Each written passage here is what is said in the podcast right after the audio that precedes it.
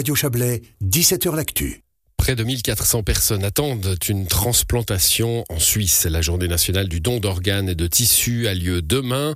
Une vaste campagne d'information est lancée par la fondation Swiss Transplant pour inciter la population à prendre une décision et à la communiquer via une carte de donneur, des directives anticipées ou le dossier électronique du patient. Patrick Gervais habite Crans-Montana, il a cinquante-cinq ans, il est en pleine forme, mais il y a cinq ans, il a été transplanté du foie, il témoigne.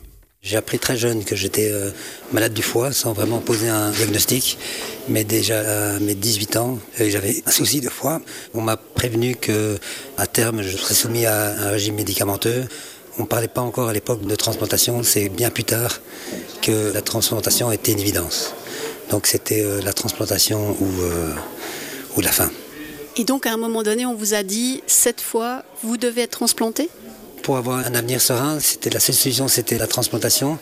Au tout début, ben, j'étais pas entre guillemets assez malade pour être transplanté immédiatement, donc j'ai dû attendre d'être suffisamment malade pour pouvoir entrer sur la liste des receveurs potentiels.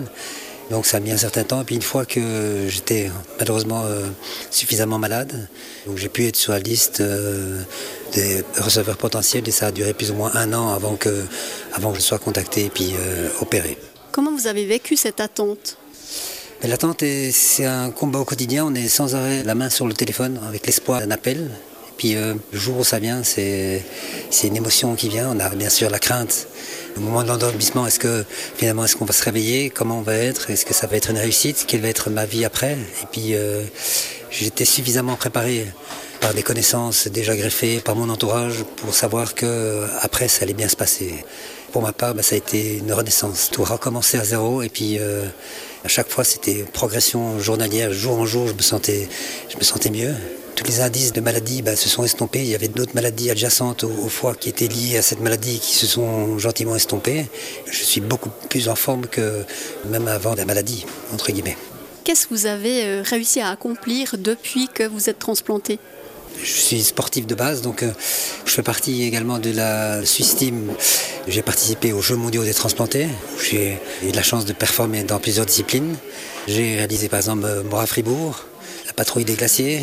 Je peux retravailler, euh, je suis prof de ski, donc j'ai l'occasion pendant l'hiver d'être euh, tous les jours sur les pistes de ski et puis, puis être fatigué après une heure ou deux heures de ski. Ben, voilà, je tiens toute la journée euh, sans problème, sans fatigue, avec une joie d'être là et puis de pouvoir apporter du plaisir aux autres. Comme moi, on m'a donné le plaisir de cet organe, de pouvoir vivre, de pouvoir faire profiter euh, toute ma famille, parce que c'est pas que pour moi la transplantation, ça, ça a impacté tous mes proches, toute ma famille. Ben, être avec une personne malade, c'est jamais évident. Et puis voilà, la transplantation était là et puis je peux voir... Euh, Mes enfants grandir au quotidien, c'est un cadeau que m'a fait bien sûr le, le donneur, sa famille, et puis j'en, j'en suis reconnaissant euh, tous les jours.